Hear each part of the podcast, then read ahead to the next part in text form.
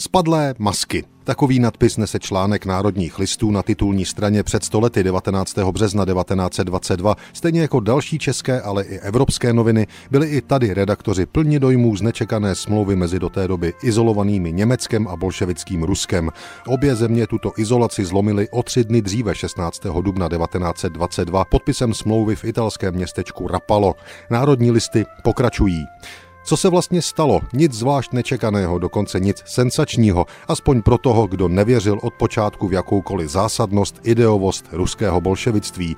Němci a bolševici uzavřeli separátní smlouvu, udělali komplot proti výboji i odboji, čelící mírovým smlouvám z roku 1919. Obě smluvní strany neudělali nic jiného, než co udělali již roku 1917 v Brestu Litevském, separátní mír a dohodu. Jisto je, že sovětská vláda byla Němcům bližší, neboť hověla a hoví dosud líp jejich cílům, germánským, pansgermánským a protislovanským. Tolik národní listy 19. dubna 1922.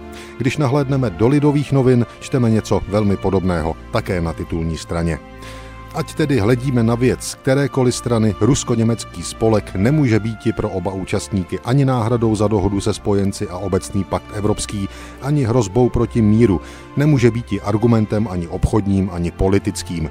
Je tedy jen nerozvážnou demonstrací, která u bolševiků je pochopitelná a dokonce z jejich vnitřní situace vysvětlitelná. Za to u delegace německé a zejména u této delegace naprosto nepochopitelná a neomluvitelná. U Němců je prostě hloupostí, která se v politice, jak známo, mstí hůře než zločin. Píše se před stolety v Lidovkách. Rapalská smlouva mezi Německem a Ruskem tedy otřásla i českými komentátory, i když to neradi přiznávali. Na závěr ještě z národních listů z 19. dubna 1922. Jestliže se Německo odhodlalo k tomuto kroku, rozhodlo se tak patrně k otevřenému útoku místo dosavadních postranních cestiček. Je to pokračování politického obratu a zároveň důkaz, že nové demokratické Německo si ve volbě diplomatických metod v ničem nezadá s Německem císařským.